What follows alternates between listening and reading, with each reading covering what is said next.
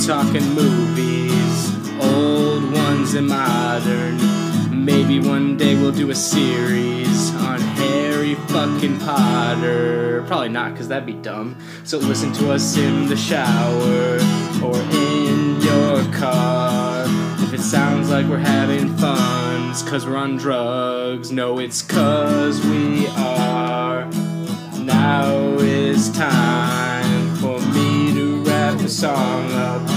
John and I did a series on Akira Kurosawa. Kurosawa, Kurosawa, Kurosawa, Kurosawa, Kurosawa. Yeah, inter- intermittently now Kurosawa, uh, the foreseeable future, uh, we're going to be doing some episodes uh, revisiting some past favorites or just or not even you know favorites per se but uh movies that luke and i have been wanting to rewatch. Uh we're we're irking to rewatch them. yes because i think we we both strive to watch as many you know new movies. Yeah, just ones we haven't seen before uh a lot. So yeah it'll be it's good to also motivate us to go and revisit some that we haven't seen in a while. So yeah we're gonna be Yeah. doing that um that coming up and for this one luke suggested uh Inglourious Basterds. So yeah that's that's what we're doing That's- for this episode that's what we're talking about today. Yeah, I'm really excited about doing this because honestly, like uh, rewatching uh, movies is one of my favorite things, and I don't think I don't think we do it uh, often. We don't base episodes around rewatches necessarily Yeah. uh, as much, unless they're say relevant to I don't know an idea or a topic or time um, something that we thought of already. Um, yeah, like I I like the feeling of uh, um, of watching new movies a lot, like the you know the uh, feeling of accomplishment, you know, crossing another one off the list. But I think as terms of like overall experience, like rewatching movies that um, that felt like they were uh, like I they needed to be rewatched for me Mhm. is usually just ultimately I get just so much more out of it, you know. yeah Um, and I, I almost feel like uh, like I'm spoiling myself as I do it, and I think that's why I like don't do it enough. yeah right right i feel like there is that extra dopamine uh high yeah, oh for yeah, sure. It's that i get from it's it's being able to like retread uh, the plot and the story and every all the everything you've seen before, and like really like watch it even more. You know, watch it at a at a deeper level, and so uh, ra- yeah. And, yeah. Yeah. and watching some for the first time, like say on uh, like Criterion Collection, is just a totally different thing. um, because I'll, I'll be honest, I'm lost during so many of those watches, and I have to like think about it later. I'm like, wow, I just didn't get that last 30 minutes, but I like, I or I'm with this again. But yeah, it's a watching a lot of new movies is a challenge, and I guess what I'm trying to say is Yeah. we like to challenge ourselves usually, but uh, we're we're gonna stop doing that for a little bit. yeah we're gonna do something for us for once you know but Yeah. I, I do think oh, yeah when you when you watch have a lot of first watches like in a row that you almost Yeah. start to forget aspects of of the movie because you've taken in so much new information but then exactly. when exactly. you can rewatch one then you don't have to focus as much on on the plot or, or the narrative you can sort of take in the the little details that you may have missed before and maybe have a new Yeah. experience yeah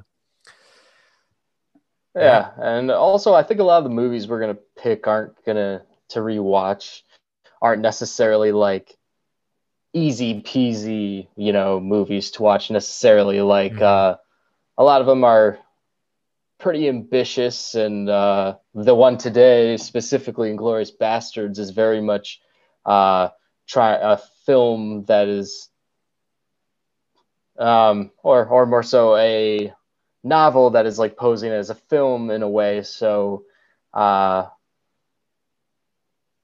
yeah, I guess we're not we're not taking it easy on the cinematic in the on the cinema standpoint or anything like that, or maybe or the or the prestige of the rewatches. I guess Yeah. is what I'm trying to say. Yeah, for sure. Yeah. Well, I guess uh, yeah, let's let's dive right into uh, our rewatch. Yeah, actually, actually, first, like, um, I don't. I think when was when was the first time you saw Inglourious Basterds? The first time, so I I don't think I saw Inglourious Basterds in the theater, but back when this came out, uh, I mean, we were teenagers, and this was like one of the biggest movies of the Yeah. year, obviously. And and I definitely remember. Uh, Were we sophomores in high school, John? Since it was see. 09? 09? Yeah, that, that freshmen or sounds right. sophomores in the, on that border. Yeah. Yeah, yeah, and I I can remember uh, I can remember renting uh, Inglourious Basterds. Um, Yeah. yeah, shortly after it came out and watching it at home and and and I thought it was one of the coolest things I had ever seen. Because even at that point, at that point, I think I'd probably seen Pulp Fiction. That may have been the the only other Mhm. Tarantino I'd seen at that point. Um, because I, I definitely hadn't seen like Kill Bill or uh, Yeah. I don't even know what else would have come up before Reservoir Dogs. I don't think I had seen Mhm. yet. So yeah, I thought it was the coolest thing ever, and then I was like, "Whoa, this Tarantino guy, he's like the real deal." and then I was like, "One day I'm gonna have a movie podcast and talk about it." Yeah, um, maybe at least 10, 15 years tops. I'll have, Yeah. I'll be able to do that. yeah, yeah, right. And I and I had and I had you in mind as the co-host the whole time too. I 10 years wanna say tops. anything. We'll, we'll be, I'll be able to plan that out. Yeah, like you're gonna see my name and the Apple Podcast logo. Yeah. but uh but yeah i i uh, it was even once i started to see more tarantinos um this was still sort of my, my favorite tarantino Yeah. up until once upon a time in hollywood but oh, uh okay. So up until uh, last year. up until last year yeah yeah. yeah i'd still say it's saw my second it- favorite yeah Okay. All right. Ni- nice. Oh, that's cool. So you saw it 09 or was it 09 or was it a later uh, year or two later? oh nine or 10 yeah Okay. Yeah. So you saw it like right when it came out. yeah yeah I mean, in compared to me at least. All right. yeah when was so the first time you saw it All right. Yeah. So here's here's how my journey with the film. oh I saw the trailer, you know, like when it, the hype was being built around it, and oh yeah um, I didn't, you know, in in high school, like I didn't know who Quentin Tarantino was in high school, um, and I think Inglourious Basterds, um, for for me in high school would be a movie that I definitely wouldn't have understood if I saw it in high school. Um, but I remember when the trailer came on. I don't remember what movie I it was I was seeing, and I it did look like the coolest movie, and yeah to me, and and definitely something that was just out there and not something that I had ever seen before. And also, it just looked. All I cared about in high school um, was if something seemed funny to me. And I just remember there's the tag of you know Brad Pitt in the trailer going killing Nazis, and that made me laugh in the theater. So I immediately was like, "Hell yeah, Glorious Bastards!" Not you know just because of that you know probably that one line, you know, because I thought it was funny. I was like, yeah "That looks great," you know. That's probably like. Uh, you know, just like Step Brothers or you know Will Will Ferrell movies or something like that. You know, my realm was not very big uh, just with movies in general at all. So like something like this, if I had seen it, I probably would have hated it. Probably would have went really uh, very much over my head. Yeah. See, Okay. and- so like, and I and I'll, I'll say I probably most of it went over my head, for Yeah. sure did. But it's the uh, the it still know, appealed to the you. things that I don't even you know I, I don't even care about. I just like part of the reason I wanted to see it so bad was just because of everyone talking about it. So I was like, okay, well I got to see this this thing, and yeah, Yeah. I saw the trailer, it Yeah. looks so cool, and then Mhm. so like. I just think, it, yeah, it, it's hilarious. The first scene when you meet the Inglourious Basterds, like I think that's the coolest thing ever. yeah. Um, and I definitely do not comprehend all of these scenes with so much dialogue. Um, you know, Oh yeah. build- oh yeah. building up yeah. the tension that one Yeah. totally goes over my head. But yeah. You're you just get bored. yeah, right. Um, and I think all I knew about it, other than just the fact that I thought it was probably a funny movie in some regards, was that I it was super violent. I think that's what I heard. Is just it was super violent. I was like, whoa, that sounds crazy. Yeah, and I, but I never, I don't know. I just never ended up seeing it. And so then I think I was like, I'm, I'm like 19 years old. I'm like just getting into movies. Um, I'm going down the, uh, you know, most typical track of like seeing movies, you know, you can Mhm. go. Like I had just seen, um, like I, I had, I'm like watching Pulp Fiction for the first time and I'm like, holy shit, like what, what is this? And, you know, I be, you know, then you see Shawshank Redemption, uh, at the same around. I saw that around the same time. I saw Goodfellas around the same time. Basically, doing the IMDb uh, 250. Christopher Uh, Nolan, like Memento. Oh yeah, I'm obsessed with Christopher Nolan at Yeah. the time. Yeah, I'm obsessed with Nolan. Um, um, and but like Quentin Tarantino, like when I was, I think like 19 through 22, was just like a, like a god to me. Like the way I kind of like look at like you like on this podcast, the way I've like talked and raved about like um, and just you know really owned up to really liking Paul Thomas Anderson was how I was at the time about Quentin Tarantino. Like I Mhm. because I didn't really know anything else, so I got to film school and I was like, my uh, they ask what you like. They ask what you like in film school. I straight up was like, did not realizing how typical of a thing or ridiculous of a thing this is to say in film school. I was like, I love Quentin Tarantino movies. I, I was probably the only guy in my class who said that. Um, so, a- anyways, along somewhere along that track, I don't remember when it was. Like, I I think probably around 1920 I, is when I first saw Inglourious Basterds, um, and all I knew was like the Tarantino um, conventions, basically that were Mhm. being employed. All, although for me, it just felt like. Uh, the dialogue scenes just felt like much like longer and the fact that i had to read at the time probably turned me off the film a little more Mhm. on the first watch um, and probably not getting it but i definitely was like i like it you know Mhm. and Yeah. so i've probably seen it i think i probably rewatched it one more time since then and this maybe might like i just watched it again today this have, might have been uh, watch rewatch three or four um,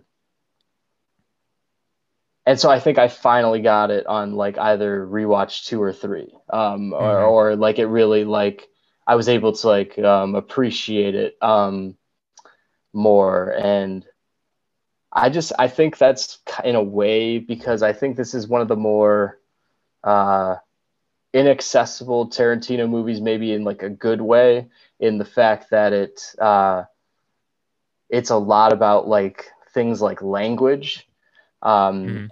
Language as in like like a lot of the people talk like they're in a book, um, pretty much like how people talk in novels and stuff like that, and also Mhm. language on the other hand on how uh, just l- like literal on a more literal sense like between uh, dialects like between german and uh, french and english and all that stuff and so i think yeah like basically what i'm saying is that those types of concepts probably just went way over my head and were probably way too much for me to appreciate at the time um, and it's probably why it just took me longer to uh, uh, to like this film a lot in comparison to other Tarantino movies, which may have uh, I've maybe have like really connected with immediately. hmm Yeah, I feel like what you said about uh, like 19 to 22 or whatever being obsessed with Tarantino. I, I feel like that's a very accurate stereotype of Yeah, straight white men. yeah, Uh, like you know, during that age, there's always like the stereotypical joke of like, uh, a, a dude moves into college and puts up his um, Yeah, yeah. Dogs poster on the wall. Exactly, Yeah, yep. yeah. I, yeah, that definitely seems like it's like a growing period of uh, of Tarantino. Yeah, for me, I I was always I've always been really uh, interested in like uh, it's just like German history. Um, Yeah. because when I was in high school, I got really into like my heritage and everything, and so anything, any World War II movie, I was like totally in love with. Mhm. Uh, and yeah, and this was just another one that I that I really thought it was thought it was cool, Uh, I thought it was this cool, uh, you know, fictional story um, from from this time. But yeah, I really didn't comprehend everything going on and appreciate it until, yeah, probably seeing it, rewatching it again, uh, like you know, three or four years ago. Um, but yeah, yeah, yeah, I would say the same. Like two Mm-hmm. to three years ago, I was like really watching it and being like, oh yeah, this is uh, like that type of little things. That's why this movie's great, you know? yeah, Mm-hmm. Yeah, because it, it's a weird. I think it's a weird film uh, because it uh, it goes on for a while. Like dialogue scenes go on for so long, and plus, uh, Quentin Tarantino is very much, um, you know, doing a fictionalized version like of of history and taking ownership over it in his own way. So I think it's uh, maybe weird for an audience to uh, comprehend on a first watch maybe yeah, for uh, sure. when we're used to watching like history movies like uh saving like Spielbergian history movies which are Mhm. more so you know trying to be very true to it uh yeah Yeah. Yeah. But uh I for for me, while while this is a really long movie, just like Once Upon a Time in Hollywood, it feels shorter than some of Tarantino's other uh other movies.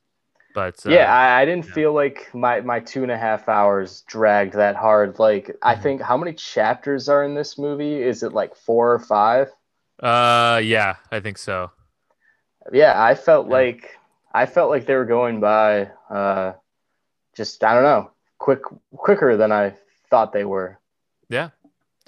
Yeah. all right so i guess we should we'll start then with uh chapter one i don't i'm not i don't know if we're gonna if we're gonna be able to be like all right now it's uh chapter two Yeah, you know? i don't think i'm gonna be able to remember the his uh No. his structure that well. Um, I think chapter one is like definitely, whew, I don't know, maybe the most famous scene or remembered scene from this movie or talked about. Um, or maybe what Christoph Waltz at least gets his most recognition for. Yeah. I I would I would say it's it's close with another one which we'll get to very soon. Yeah, because one. Yeah, but I think chapter one does a great job as when you're seeing seeing it now as opposed to in high school, uh, where you see like you know it does a great job of setting up um, Christoph Waltz's character as this uh, just maniacal detective yeah, villain, um, and uh, it's definitely it it'll catch you off guard the first time watching it if you're not familiar with Tarantino that there's a ton of dialogue. Yep, um and yeah, and now watching it knowing what it's leading up to um yeah i i'm not a i'm not a huge tarantino fan overall. Like i i do really like tarantino and like his movies but uh, Yeah. i don't find myself rewatching them too much because i can't always get into how much Get behind the talking. so much talking but in Inglourious Basterds especially the first scene first chapter uh, I'm totally invested in it, and I think it's yeah, because of Christoph Waltz. Uh, Yeah. yeah, and just like the the tension leading up to it, and then um, just pure dread once you get to uh, a certain point. Um, too. yeah, Right. and I th- I think I think we need to worry about spoilers. uh, nah, we don't. Mhm. Um, but I yeah, and I also I think it also sets up very much like a bunch of like the tone and like just what we are going to see because if Yeah. like every most interactions going from that like from this scene kind of are the same. They're all just Mhm. uh it's he's kind of just using his dialogue to play off the tension of just violence in the period that was like probably the most violent in his in human history. So I Mhm. think he like that setting gives him that you know that ability to do that just in, in every scene, which I argue actually gets um uh, for me gets a little repetitive, but it is also like the whole his whole thing in this movie. So you can't you know that's just personal preference, but Mhm. um yeah, I think this I think this first scene is super well written, even though it can be arguably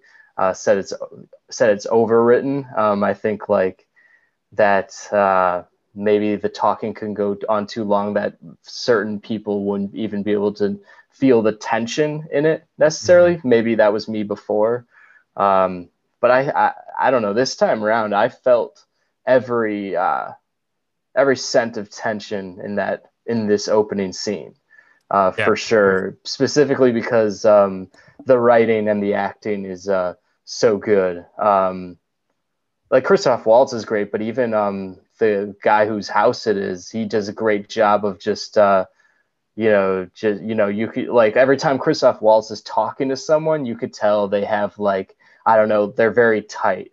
You know, yes. like every single actor is very tight with just by his um, just by his presence. Um, yeah. yeah. it's it's really cool. It's really something else. Yeah, it and is. It's just, it, it's just that subtlety, you know, that that is constantly played throughout of like, you know, enemy, you know, uh, people on opposing sides, you know, trying to figure each other out throughout this whole movie, and that's uh, and the this opening scene just sets all of that up uh, very well in a in a super memorable way. Yeah, right, right because he is a very comical character too, and and in this, yeah.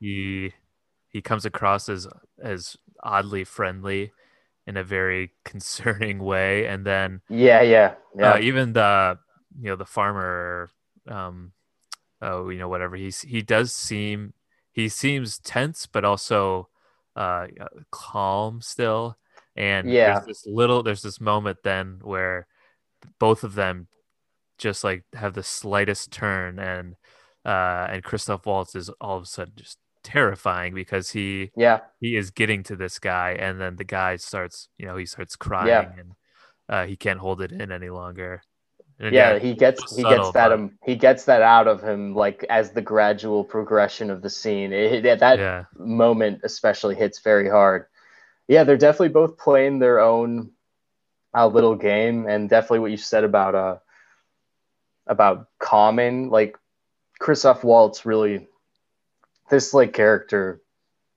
is just way too smart. Yeah. For his own good.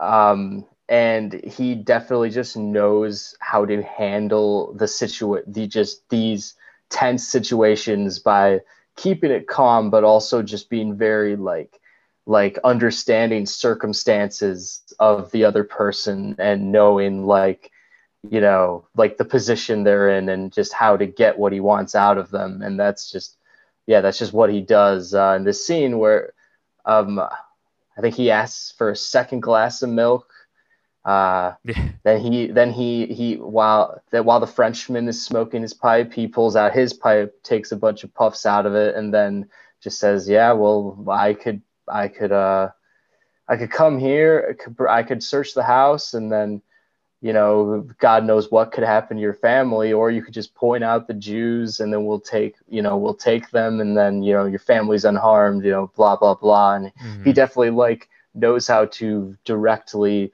look at this guy and be like, I mean, like, come on, stop bullshitting. I'm I'm way smarter than that. I know. And like he like just uh, his ability to come off that intelligent uh, uh, the I keep calling this guy the Frenchman. I don't know if he has a name, but I'll yeah, call him the Frenchman. Remember. Yeah, I'll call him the Frenchman once more. Like he, but he's able to believe, you know, that he's telling him the truth, and gets him to do something that he knows is, you know, he, you know, he'll probably regret inside, but is really the only thing he uh, can do in order to, you know, it's just the best situa- uh, the best situation for him is to basically give up the the Jews he's hiding under his floor.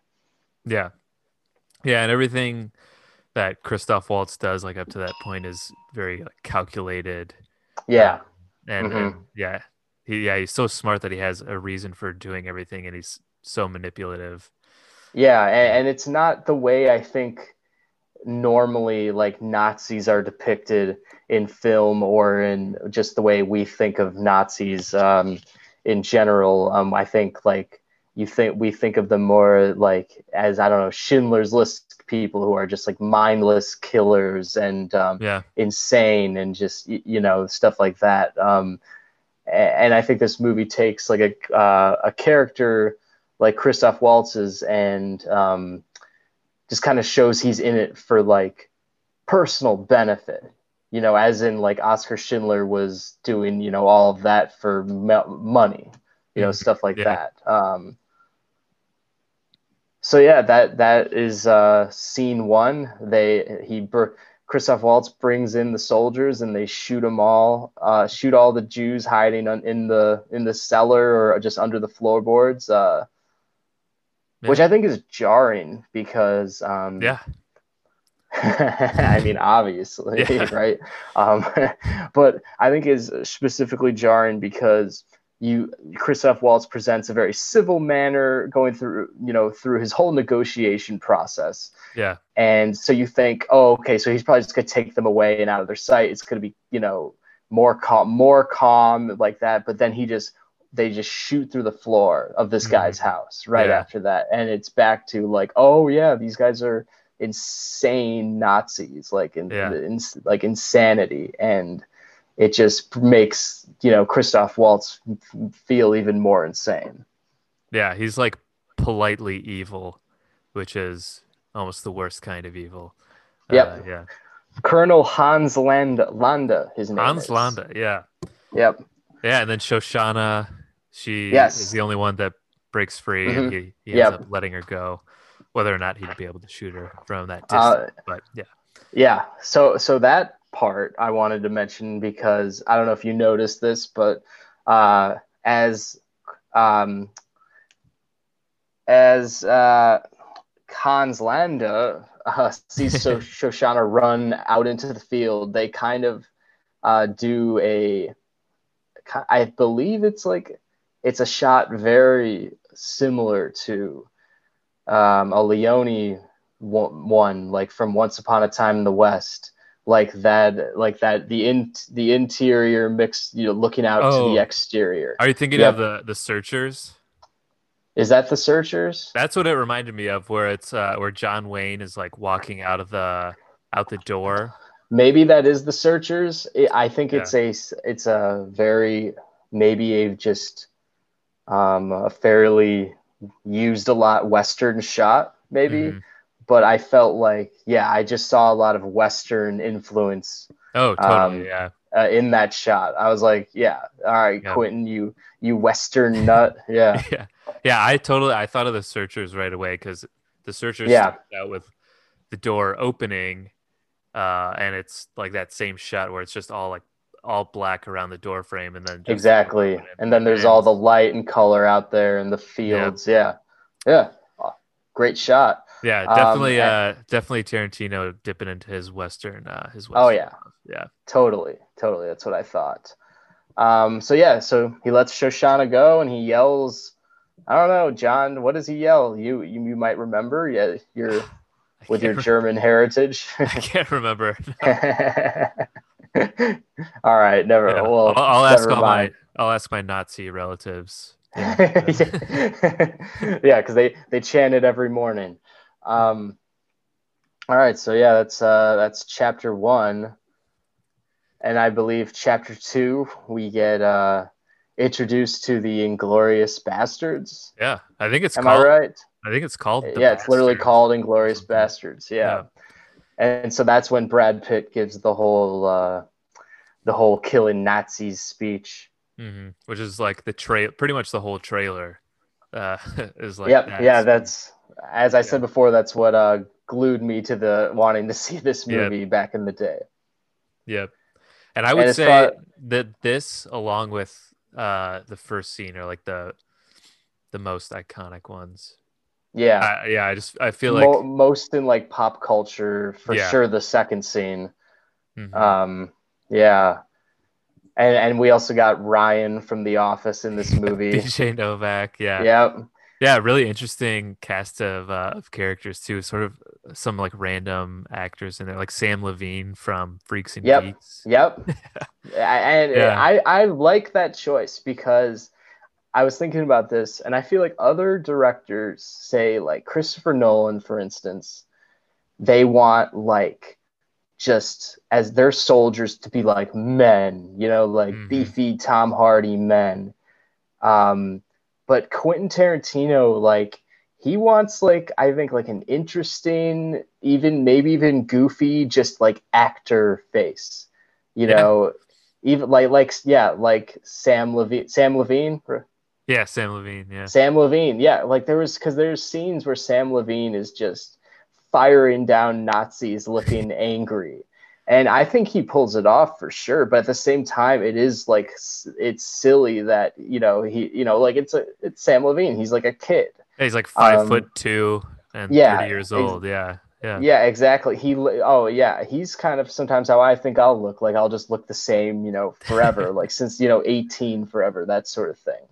Um, but I think it's a like, I like the those casting choices because I think um, it works with the tone of the strangeness of this movie. Like this is not like a World War, an actual World War II depiction or reenactment. This is fiction, you know Yeah. this is like this is a different world you know just like using the setting of world war ii Yeah. And I think the fact that it's like uh, a fictionalized, um, you know, version of, of events from uh, World War II that Tarantino has a little bit more leeway to do. Yeah, the goofy ass things like, uh, um, yeah, include Samm Levine as uh, as an Yeah. inglorious bastard, someone who's just killing Nazis.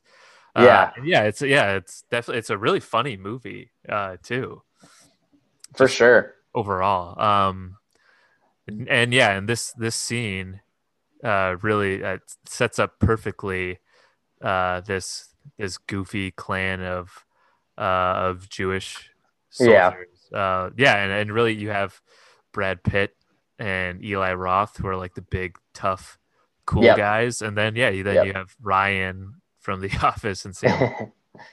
yeah, yeah who, who i think i think ryan i think ryan is great in this movie actually Yeah. Oh, definitely. Yeah. And and this scene too is uh just as brutal, if not more, than the than the first scene too. Uh yeah Mhm. they yeah, eh, I don't know. It's it's also it's still very like comical, but also uh and very Tarantino, but just how Yeah. violent um uh yeah, the bas- the bastards get, but um I think it's I think it's a perfect introduction into um keeping keeping the the sort of atmosphere and the vibe of the of the film going. Um yeah Yeah. and, and i think brad pitt i think uh, brad pitt's character and Chris, christoph waltz's characters are both actually in, in ways like similar in that they're very uh, they're very just like a their agenda they're very focused on their agenda mhm. um, and they're also even though they, they go about negotiating in different ways but i think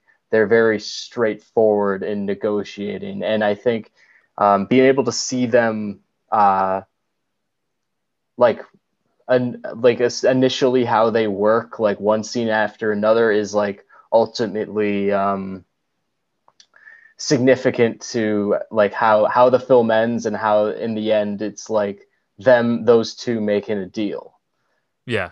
Hmm yeah. Yeah, that's uh I think yeah, they come together in a great way. And uh yeah, they, they really are I guess the two um the two characters sort of leading this whole uh you know these two different fronts that uh yeah. fighting um with yep. Shoshana in the middle. But uh, Yeah. yeah, yeah, they're and they're both um, both I would say two of Tarantino's most iconic characters uh, in general too. Yeah, I actually, so I think this is probably one of the first times watching this movie where I really thought this, but I think Brad Pitt is, is like great in this movie. Yeah, totally. Um, I think I think before I may have thought that he was just like really one note and his performance is very gimmicky.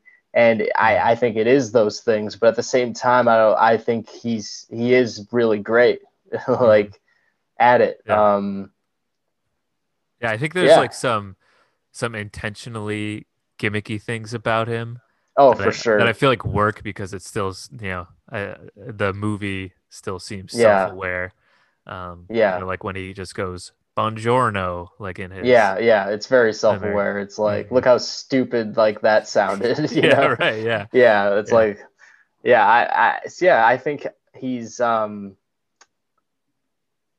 like he's very dumb American, and s- he's he seems high as fuck, like all, all the time. Like just his whole demeanor is like like this dude's barely keeping his like face intact. You know, it's like his like his face is just like he's just like whatever. You know, about everything. Um, but I think he's also like when he's acting, he's very steady, like in like specifically when he needs to be, Yeah. um, and just and very uh, very smart as well. But also, but also um, very dumb and very lucky in a very American way.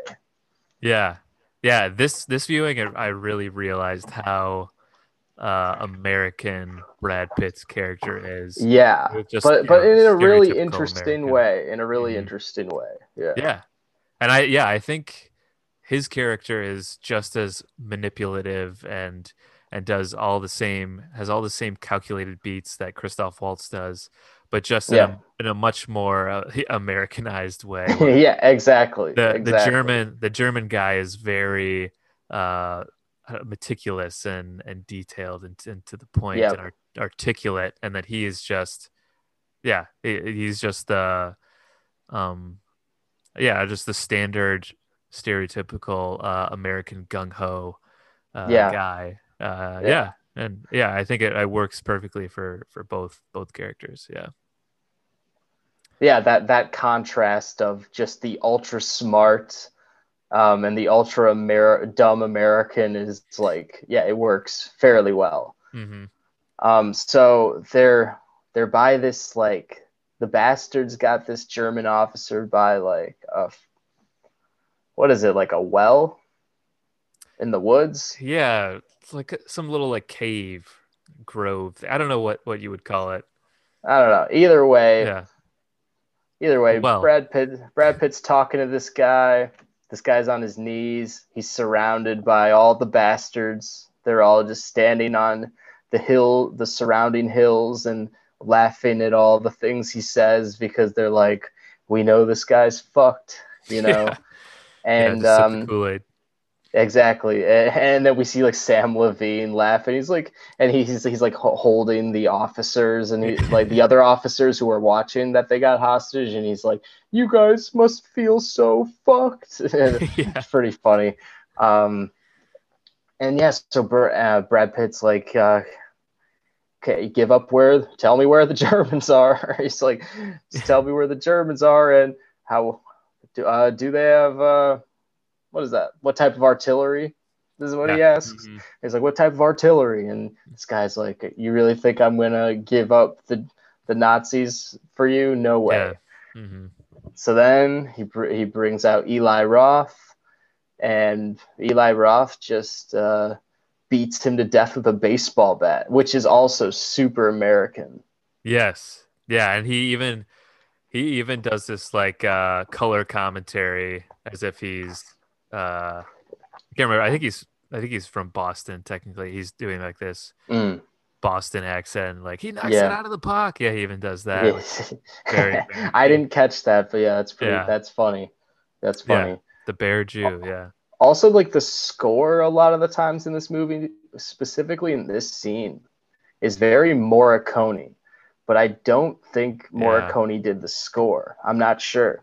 Oh. I Well, think Morricone Morricone only did the Hateful Eight, Yeah, which I forget he did the the Hateful Eight. Um but it's like very Morricone um, specifically in this scene.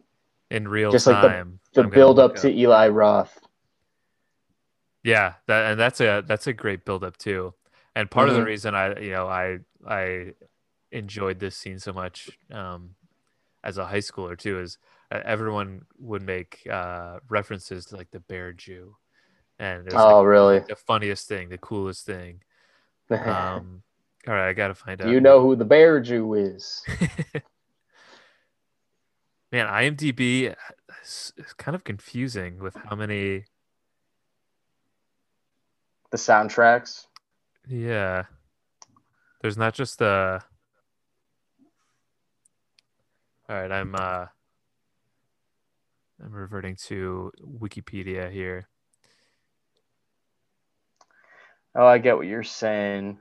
All right, so it look what it looks like though is Ennio Morricone. There's a bunch of Ennio Morricone tracks in this soundtrack.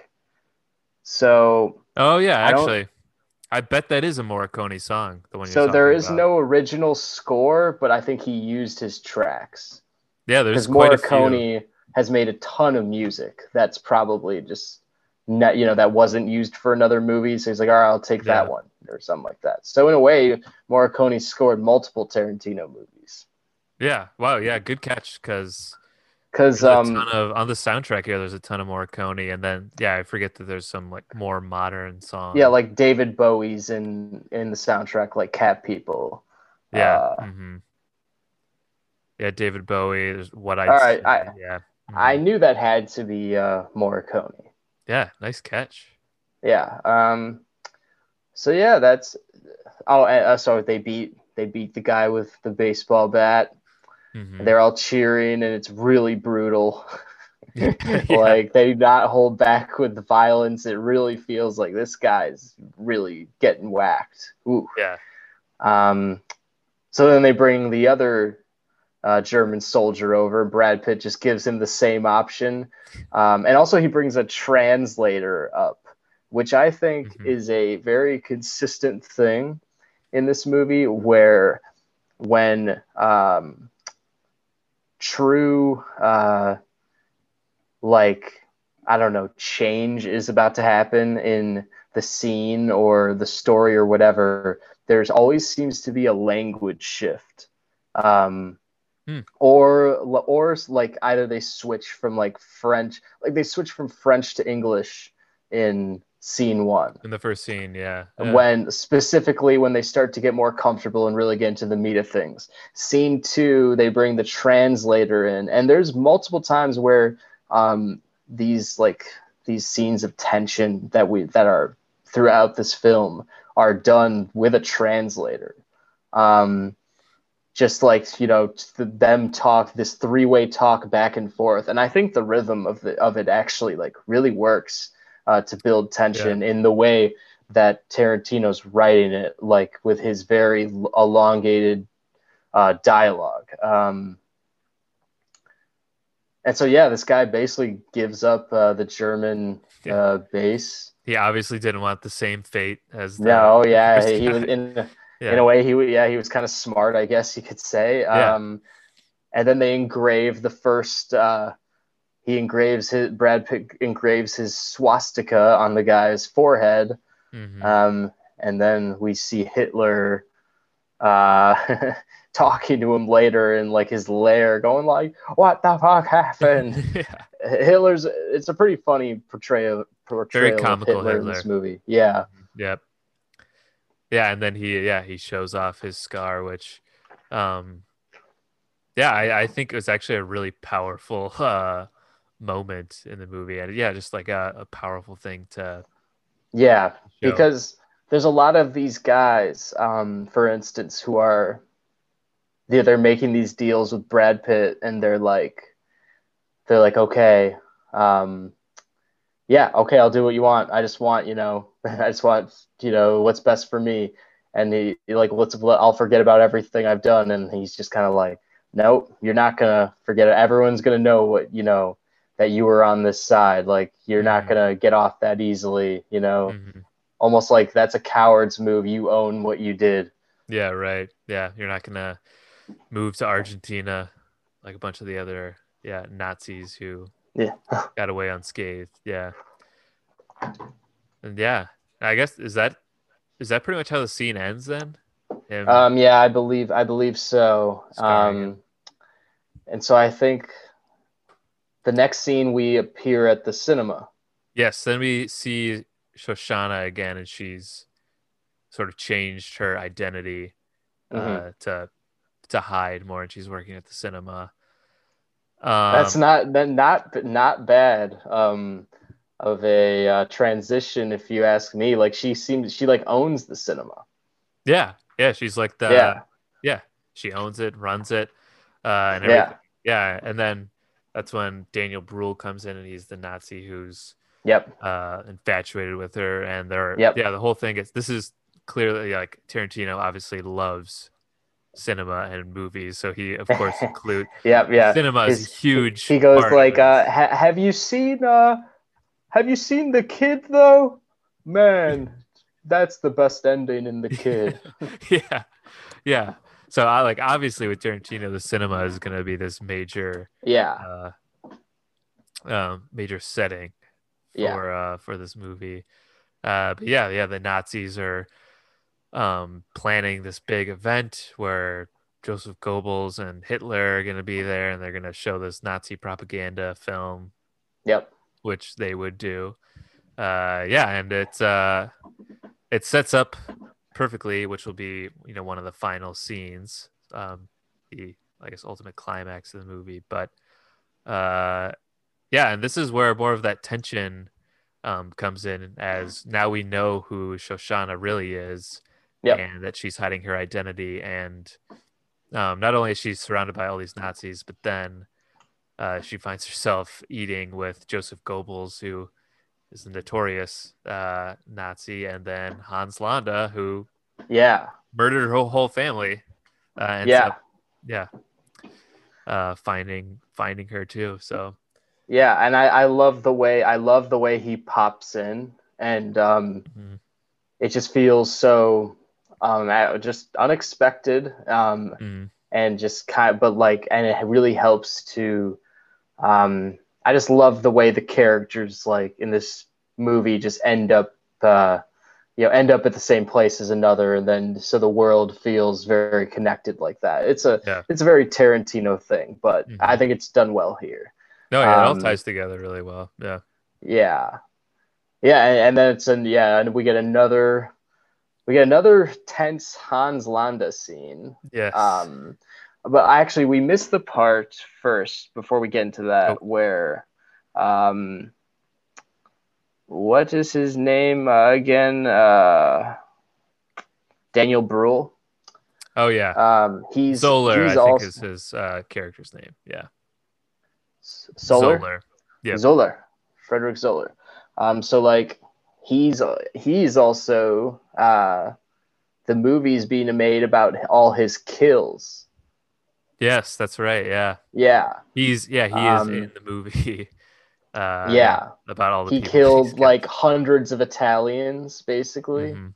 It's like uh, American Sniper, but it's not. It's Nazi Sniper. Yeah, Uh, guy, Nazi sniper. that's pretty much the Um, movie they're showing. Yeah. and so he gets Shoshana that meeting um, because not only does he love her cinema, uh, he's infatu- you know, he's he, he's infatuated with her as well. Um, and so he gets her um, the meeting. Even though like getting her the meeting is basically like the Nazis rolling up on her, like changing the letters on the front of the cinema, and they're like. Get in, and of course she's like, "All right, gotta get in because Yeah. otherwise they might kill me." Yeah, Um, and it's not- Yeah. you know, and I think, um, and I, I think uh, Zoller really like, you know, think sees it from his point of view as like a oh look look at this friendly oh gathering and opportunity I got for her, and we're at this nice restaurant, but she's like, she's just like, hold, this is the last place like I want to be right now Yeah. um, mhm. be, ju- yeah, just because she obviously she hates Nazis and um, she's not interested in Zoller. Um, yeah, he's not, I he's not good at picking up those signs either. Yeah. no, no, not at all, not at all. Yeah, but I, yeah, I think he uh the yeah, she gets she gets roped into it basically out of fear of you know what they're gonna find out if she doesn't sort of play along and yeah go along with them. Yeah, and exactly. And, finding and, herself in the the worst possible spot. And plus, they like took over her country, so she's got like that baggage with her, but also like, well, they rule now, so I've got to do this, you know. Yeah. hmm and the fact that it's a Nazi propaganda film is like also just like um, more unsettling for her that that's what it's going to be. Yeah, right. Mm-hmm. Uh, yeah, and does is this when she does she already plan her whole thing to uh, include herself in the ending of the movie, or does she? So do, n- n- uh, not yet. She, okay, this is all her. She's all. Uh, I think that that's coming up. Uh, so Mhm. that's like she's taken all in all that information. Then Mm-hmm. Christoph Waltz comes up and says, kisses her hand and calls her Mademoiselle. Um, and they're like, this guy is going to be in charge of security of the event. Of course, he's in charge of security. Yeah. This this fucking guy. Um, and and um, so and then he asks he asks everyone to leave at the table, and which I believe that um, the guy at the table is either the director or the producer, the guy who's initially talking to her um, about using Yeah. her theater. Yeah, Um, that's uh, so. Yeah, that's like Joseph Goebbels, who he uh he was like the not he was a real person, like the Nazi oh yeah, okay, yeah, propaganda like leader. okay. Yeah, he was in Yeah. charge of all that. Um, shit. yeah, because later we see him talking, to, you know, like to Hitler in the theater, and Hitler's like, "This is your best work yet," and he just begins weeping. It's fucking hilarious. Yeah. um, so yeah, um, Hans Landa gets everyone away from the table, and what he, he it's the same routine as uh, scene one. Um, he's all pleasant and he's polite and uh, really tries to create a good environment. Um, and one of the first things he does, which is uh, I think uh, is done very uh, brilliantly, is he orders her a glass of milk when he gets espresso. So immediately you're like, okay, we know it's her. He knows it's her immediately. Like now, what's he gonna do? and he's pretty much just like toying with her like the whole time like he I, I think he's like he knows like he this i have no interest in you know like i think i think maybe it's because he sees that this girl has like uh, nazi interests now or something like that or she is um he's gonna let her hide basically. Like he sees no value into it to yeah. um, to uh, to uh, yeah fuck with her life basically. And but he's still because he knows she's a jew and he knows that she escaped his grasp he's kind of like i'm still gonna like fuck with her this whole time you Yeah. know Eh, he almost while wants also- her to know to like torture her in Mhm. a way. yep while also getting the information he needs Yeah. um Mhm. yeah because then he, he he toys with her you know like eating eating the strudel and then he's like but Strudel, then he actually talks like logistics and he's like oh you have a a negro projectionist and he's like that would be a good trade for them i guess like there's always like a subtle like racist line that he has or Mhm. even in the first scene he has a very direct racist line where he's just like you know how you see a rat and you just don't like it and he's just basically Yeah. like that's the way i feel about jews Yeah, that's true. Yeah, he does outright say that. Yeah. you know you like a squirrel you like you like squirrels right? Well what about rats? They're the same. That's how i feel. He's like don't you get it? Yeah, it's incredibly, incredibly dark. Yeah. yes um and so what were we talking about? So yeah, so then I think well once after this uh you know scene with the sh- the strudel scene and everything uh I think we're introduced to her, you know, her actual love interest uh is the black guy who yeah runs it and, and I think they I think they talk a little bit about I don't know. Like she she has gained some knowledge and uh it's almost like intel for her to to plan, you know, what they're going to end up doing. Mhm. Um yeah and, and that's when he's and she's like all right we're gonna do it we gotta do it right and he's like Yeah. Mhm. "Ooh, are we really gonna do that? You know it's like he's got to have i guess some uh uh there's got to be some like pushback, from him i guess but even Yeah. even though it is so brief and she's like uh and she's like uh, we can. She's like we keep this theater you know from not ca- catching fire. We can catch set it on fire easily which I guess makes sense. oh yeah, yeah. That's kind of they explain how they're gonna do it with uh, the film. Yep, and then we get an we get a uh, which is a film buff's dream, a great 35 millimeter film uh, Oh briefing, yeah. which is done by Sam Jackson. Oh my god, yeah. I we haven't even addressed that. Uh, there's the occasional narration. There's two Sam Jackson voiceovers. Jackson. Yep, the Yeah. first one is about that uh, crazy bastard, right? The Bear Jew. Yeah, yeah, yeah. Yep. Or is it the uh, other guy? Oh, There's like that might be the translator. Yeah, because he's the yeah, yeah. He's insane in some other way, and he has a weird name. the yeah. It, it's uh oh, actually, I gotta gotta find his name. He has a great name. Uh, but the Hugo Stiglitz. Yeah, Hugo Stiglitz. The the the bastards break him out of uh prison and everything, and sort of Mhm. adopt him into their clan. Yeah, and they're like, uh, yeah, and there's that scene where Brad Pitt's like, Hugo Stiglitz, we like your your the way you fancy your work." Nazis." Yeah, Yeah. and they're all kind of like lined up right there. It's it's a, it's a great shot. yeah, Um, that's awesome. Yeah, yeah, I always like watching just Brad Pitt leading his crew in general. Mhm. Um, yeah. So yeah, so there, yeah, there's a whole 35 millimeter film uh, uh, history lesson with Sam Jackson and how it's flammable. Um, yeah, I, yeah. I mean, I'm I'm all for it. yeah, totally. I don't think it comes out of nowhere.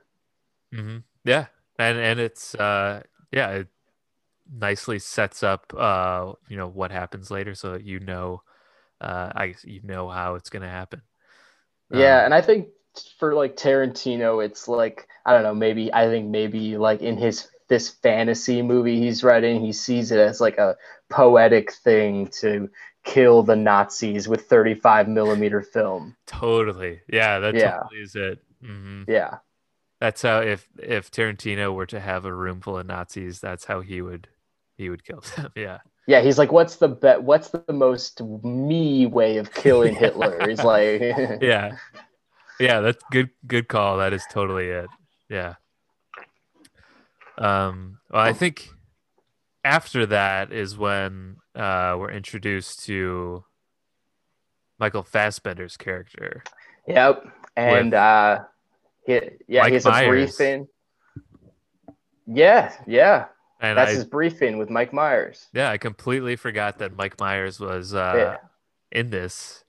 Um yeah, and, and it's uh, it, It's, kind of- random. yeah, it, it it fits though. It at first it was a little weird because I was like, wait, that's you know Mike Myers.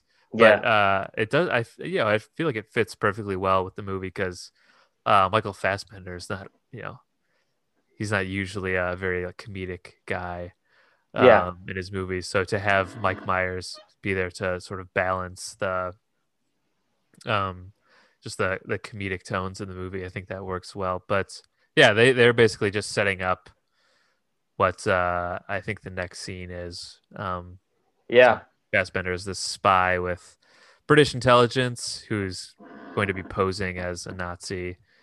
Um, I, I with uh, Diane Kruger yeah, and Diane Kruger as is Bridget this. Bridget von Hammersmark, who is the finest German actress Yes, who's ever lived. very famous German actress Yeah, in this but uh, don't for, don't forget that the scene is set up with Brad Pitt kind of looking across the street because he he's gonna be working Oh, with them in some fashion. I think he's like their backup or something like that. yeah, Um, but he I, he's he's I love this line. He's just like, "You're fighting in a basement," you know.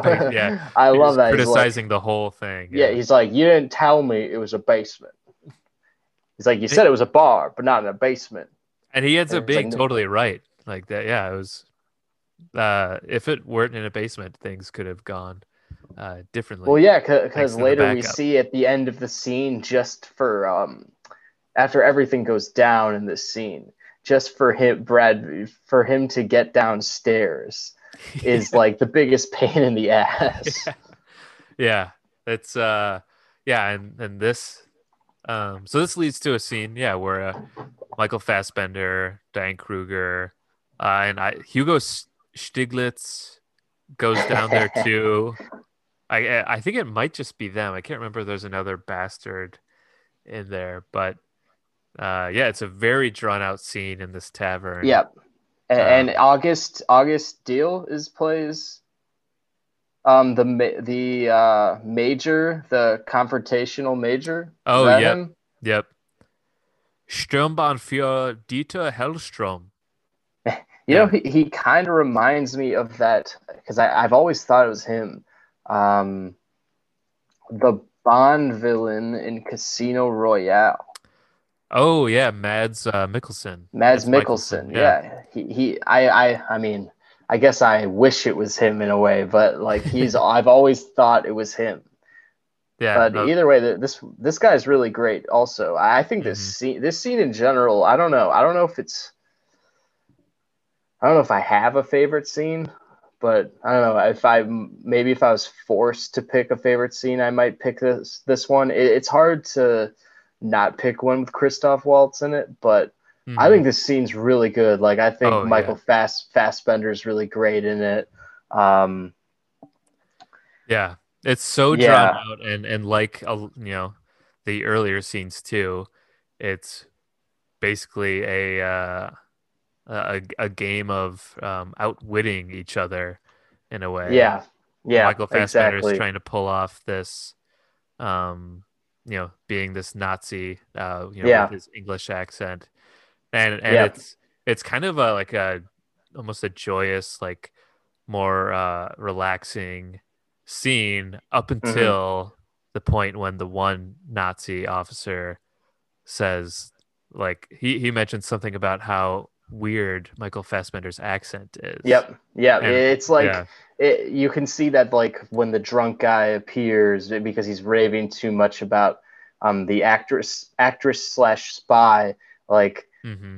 are they're like even like uh, the whole group knows like this guy's just gonna you know we got to be as low key as possible right now we got to do everything we can uh, not to give um, this situation away and this guy just kind of like brings it all out because he gets he gets Michael Fassbender to just yell at it yell at him because he's like freaking out he's like we got to get this fucking guy out of here and then all of a sudden his accent's revealed and it begins the whole uh, the whole uh, card game that comes out.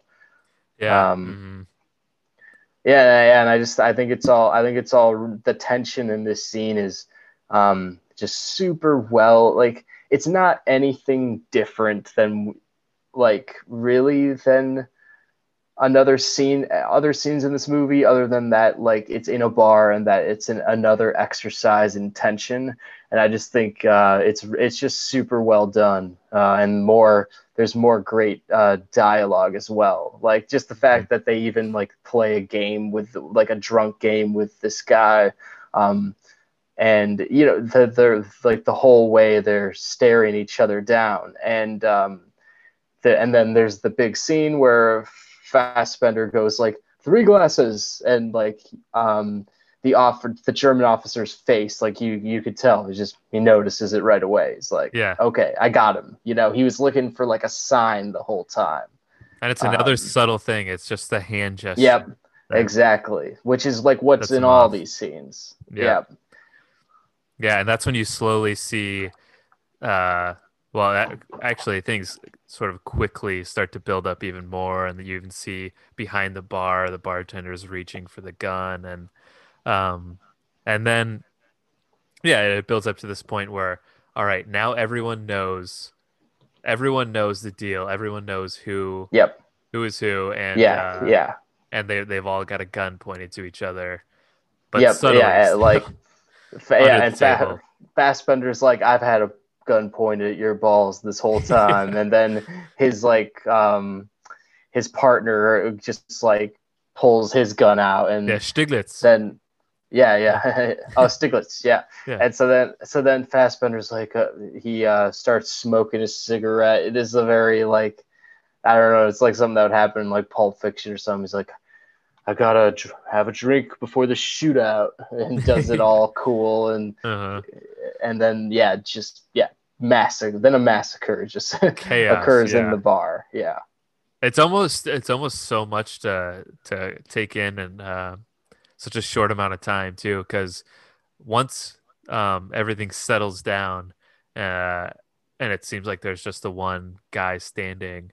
It's like, okay, is everyone really dead after all of that? Like it, it's so chaotic, and uh, yeah, um, and just also wild that uh, you know it's such a such a Tarantino movie that yeah, everyone everyone dies. Like Michael Fassbender, huge big deal actor.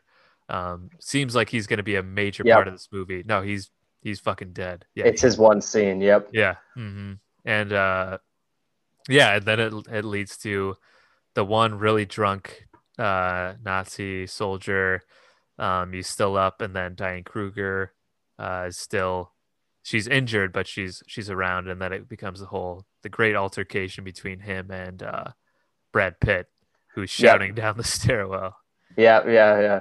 He, he he's trying to make an, another deal. Uh, is he's trying to be made, and he's he's just like, how could I ever trust you in this like mess, you know, of a war we're in, where everyone's just killing each other and hates each other and all that shit. And he's like, Mhm. what choice do you got? And he's like, screw it.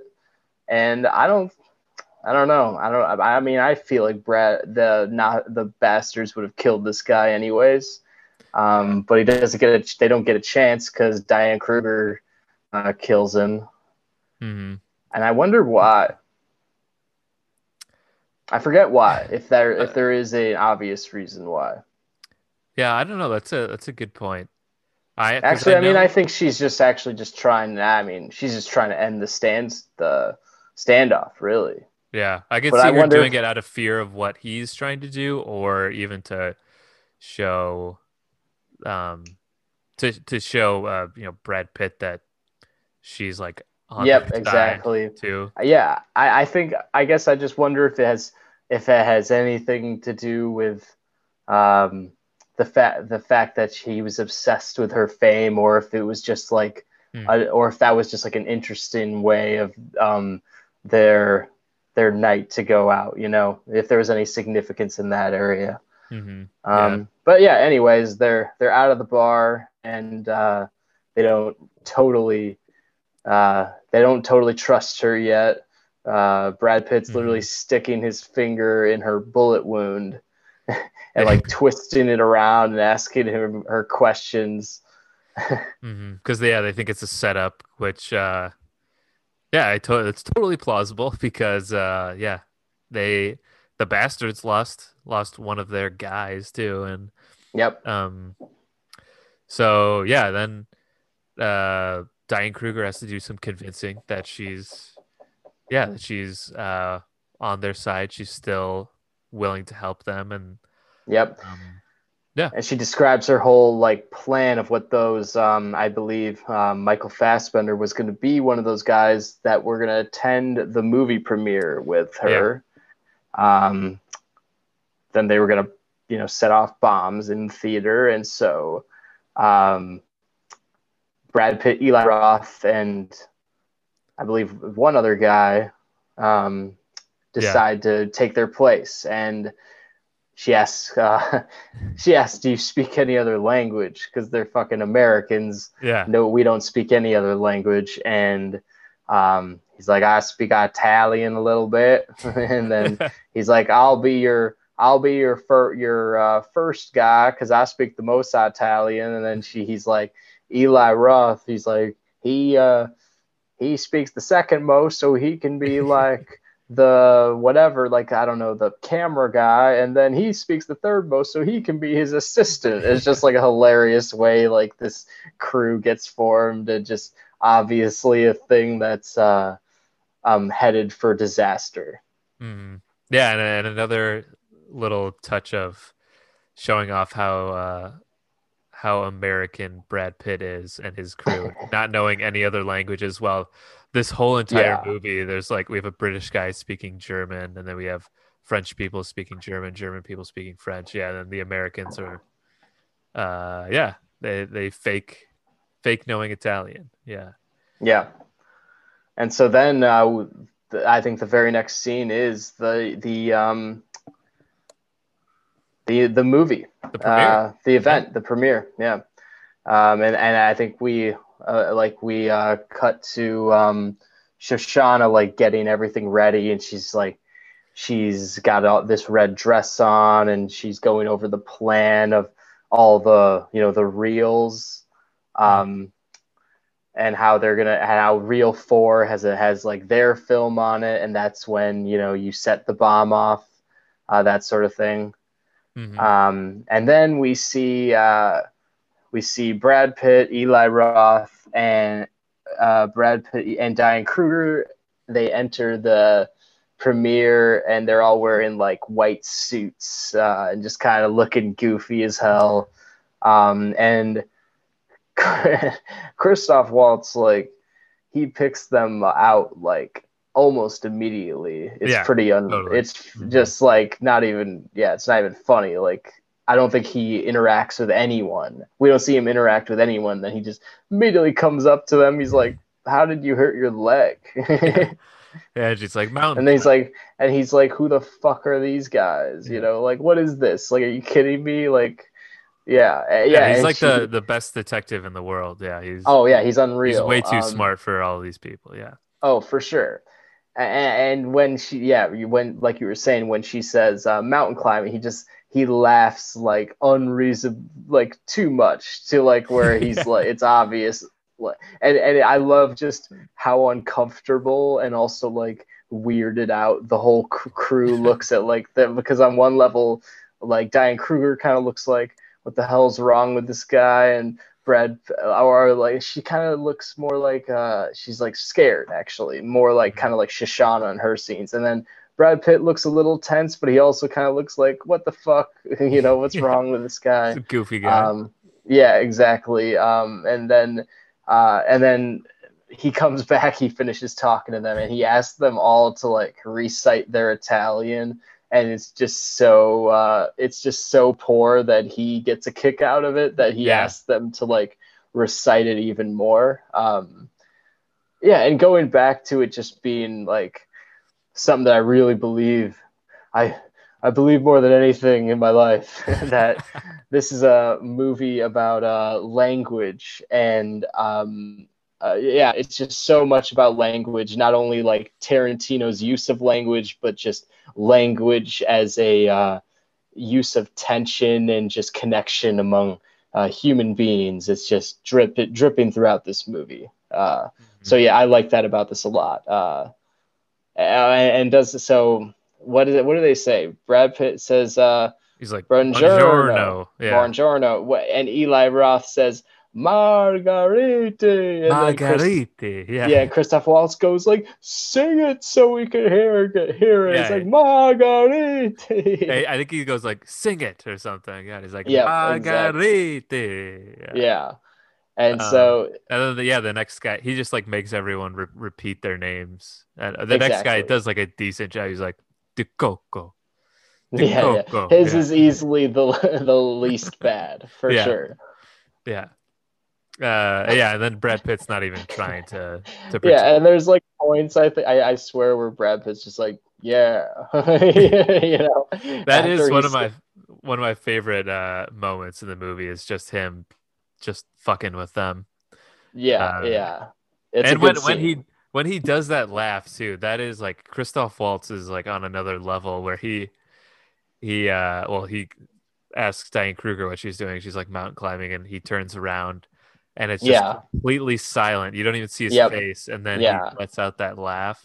Yeah, that's and then and he's immediately like yesterday and she's like when it looks fairly uh, new and she's like uh, yesterday and in she's like Paris. and she's like where in Yeah. France in Paris yeah and she's like oh fuck Uh yeah, in, uh, the, in the north or something. Yeah. yeah he he also has a, a couple other moments where he's really intentionally goofy that I think are funny. I don't know if I can remember them exactly. Like oh and like in scene one he's uh when he's uh, at the how at the farm milk farmhouse he kind of he kind of goes like uh he kind of goes like uh they're you know they're oh, not just german but also german soldiers. And he gets like a kick out of Yeah. that and laughs laughs a lot to himself.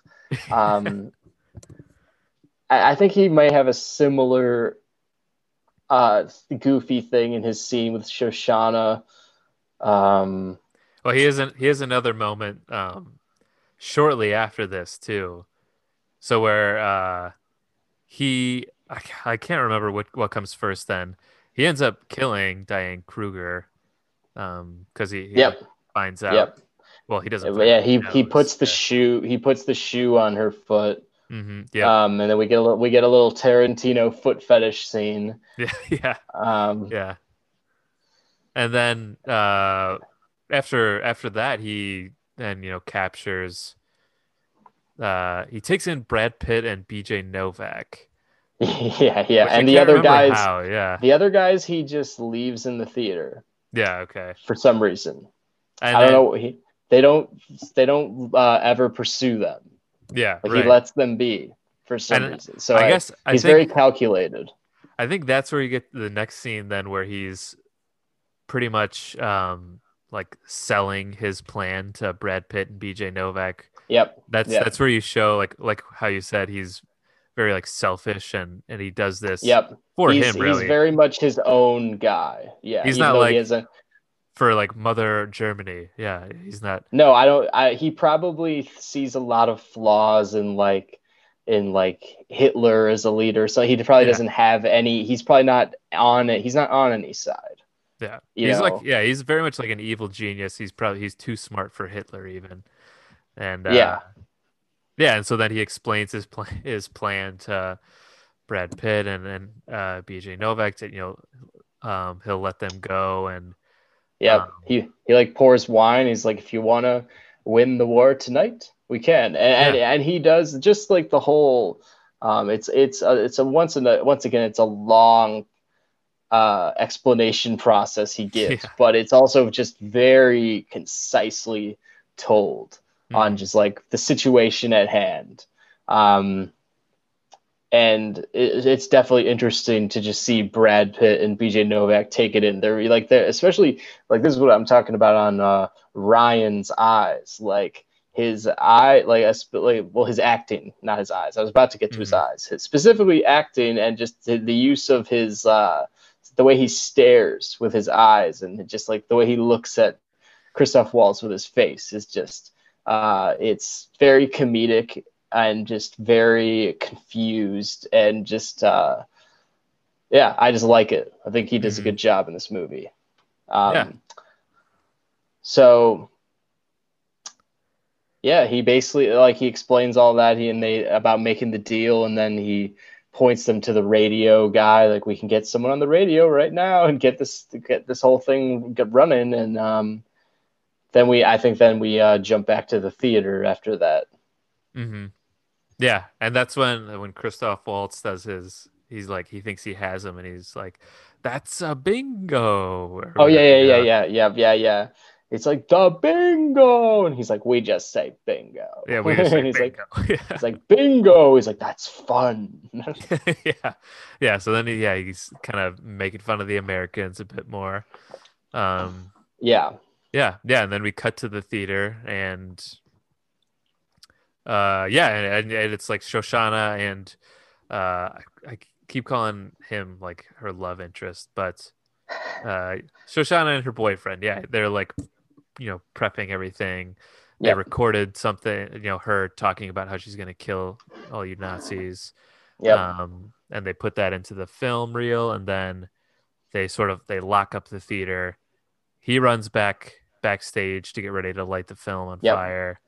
Um, and uh, yeah, as this as it starts going, of course, uh, Zoller Daniel Bruhl comes back trying to yeah, yeah. In the middle of his film, he's like, I, I, I can't watch myself. you know? yeah, yeah. He's like he's like Adam Driver, who like famously says he can't he can never watch yeah, anything that he's in. Yeah, same thing with with Zoller here. So yeah, he he tries to you know entice Shoshana, and she's again like, no, I don't like you. Get get away from me. Um, yeah, and then it uh, takes a huge turn where uh, Shoshana ends up um, attempting to kill um, Zoller, and then um, he he ends up not dying, although it looks like he's he's Yep. gonna die, and he has just enough time to kill her yep, um, which is uh, pretty tragic. I I remember that the first time I saw it, I was actually like kind of like upset that that happened, that she Yeah. was killed in it, because it seemed like she, you know, like in the beginning, Yeah. she's the one that escapes. That you know she would again be sort of this hero, but it's Tarantino. Um, So there's violence. it's yeah, I, I think though, since they cut right immediately to like her video coming on, almost, it's almost right after that. It's almost like her death is pretty triumphant yeah, mhm. because That's right after too, yeah. that she kills like Hitler. So it's like, yeah, and she does yeah she does end up getting you know um she comes out on top although she she dies she's yeah she's Yep. still um in this world ends the war uh really so hmm yeah and then and thus begins uh her boyfriend flicking flicking the cigarette onto the film Yep. and yeah. all hell breaking loose yeah It's a carnage scene, very similar. I'm just kind of realizing this now, not necessarily in the way it's shot, but um, more so in how it's contained. It's a carnage scene, very much like Carrie. How they're all Yeah, just trapped. yeah. They're very much just all trapped in this room, and it's just like mayhem. hmm Yeah, and then uh, um, two the two bastards who were left behind come back in, and uh, they start shooting everybody up, and uh, yeah, it's just absolute Yeah, chaos. yeah. Eli Roth shoots Hitler like a shit ton, like to the point where his face gets like, yeah, it Yeah, just it's- demolishes his face completely. Yeah, and Tarantino really like it's it's like very very comedic how just ridiculous these Nazis are then just like murdered.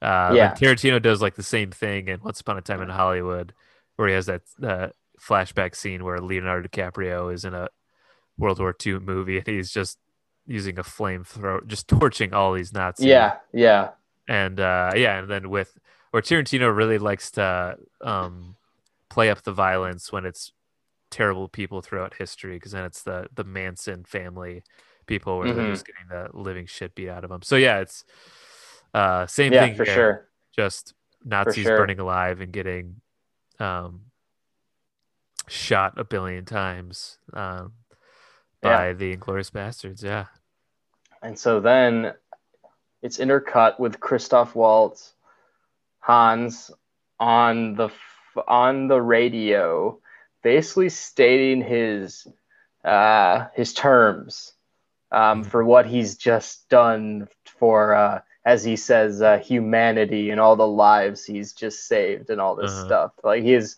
he's the way he words it is just hilarious. Um, and he asks he asks for like his own home in America and like he wants it to be like I forget what he says exactly, but he wants it to be like super nice and Mhm. shit. Um, and I think this is where we can ultimately like I like definitely on this watch I was able to predict. Uh, all right, like he's getting now he's getting too ahead of himself. He's getting too smart. I can like see his demise coming like Mhm. i i know like um i know the bastards are not gonna like they're not gonna they're not gonna have this you know Yeah, right.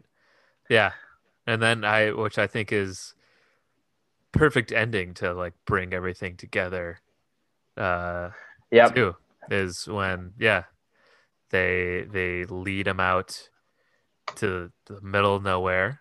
And Christoph Waltz yeah he's he's gotten so ahead of himself thinks yep he he, up in the he he's like all right i surrender and he literally you could see it on his face. He doesn't think anything's gonna happen. Mhm. um he thinks like it, everything's all good. But then they legit they put handcuffs on him. They kill his um I don't know, one of his men, basically that he wanted. Yeah he was like the driver yeah Mhm. Ah, yeah, someone who he cared about probably. Mhm. Um, and he and this is the first time where you could see he's like he feels that he's not in control of the situation and Mhm. like where he actually looks surprised by something that happens.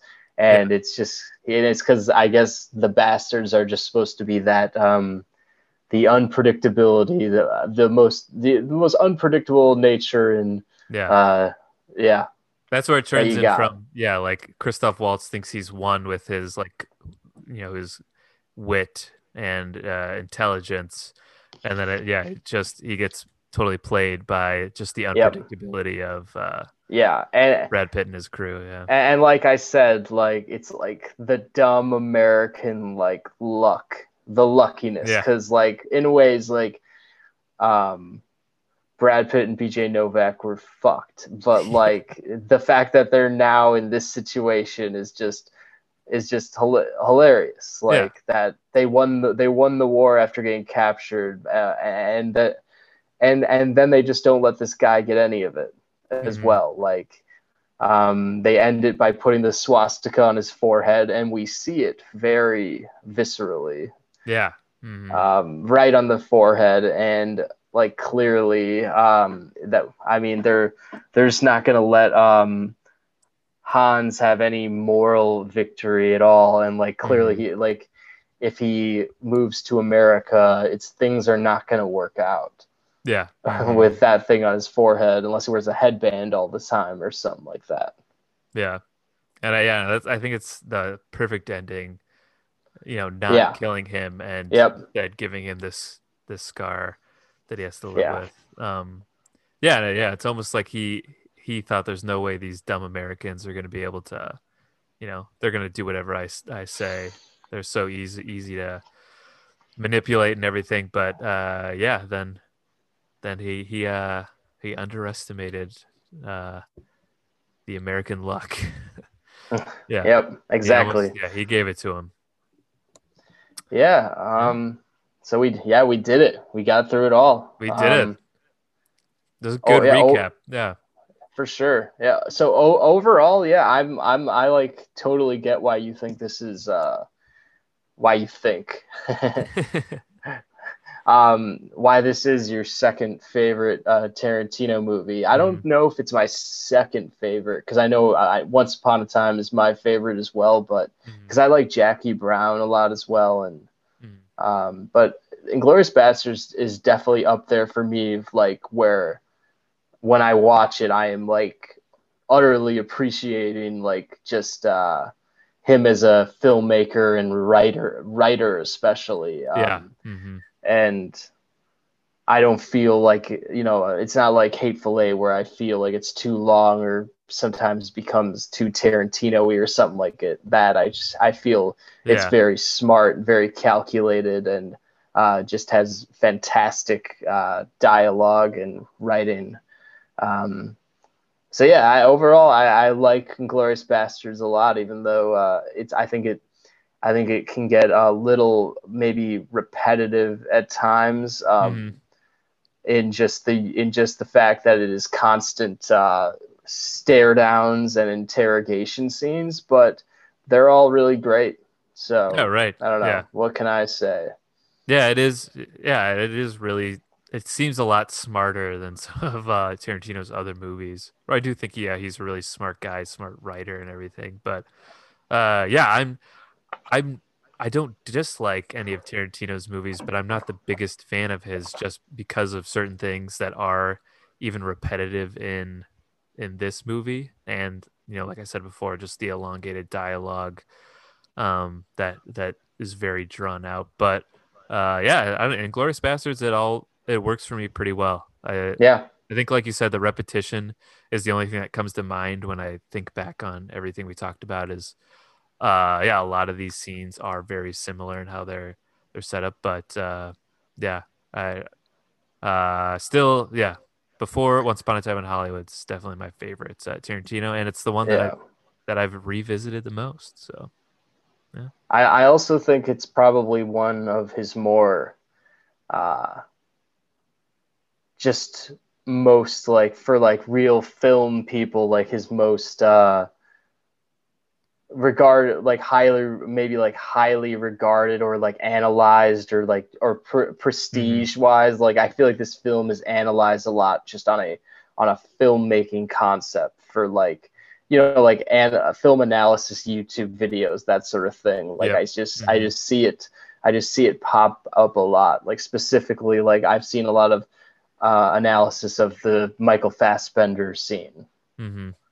yeah and Yeah. on just like on just uh, filmmaking craft and like building tension and that sort of stuff so uh, yeah, I don't think we're alone in uh, uh, being guys who are super impressed by this movie. I think a lot of I think a lot of people are, and I think it's uh, definitely one of Tarantino's most uh, well regarded on just like a filmmaking level rather than um, like a pop culture level necessarily or a popularity level. Yeah. Yeah. Agreed. Yeah, and I'm glad you I'm glad you picked it for our uh our revisit series cuz Yeah. Yeah. It was uh it was much needed rewatch. Glad I got it. Yeah, to it was it was good. All right. Yeah, well, that concludes our uh, Inglourious Basterds episode, but yeah. yeah, stay tuned for more of these in the future on some of our favorites. Uh, yeah, intertwined with um, some other regularly scheduled programming too. And uh, yeah, yeah, exactly. have a good Thanksgiving and and wear a mask.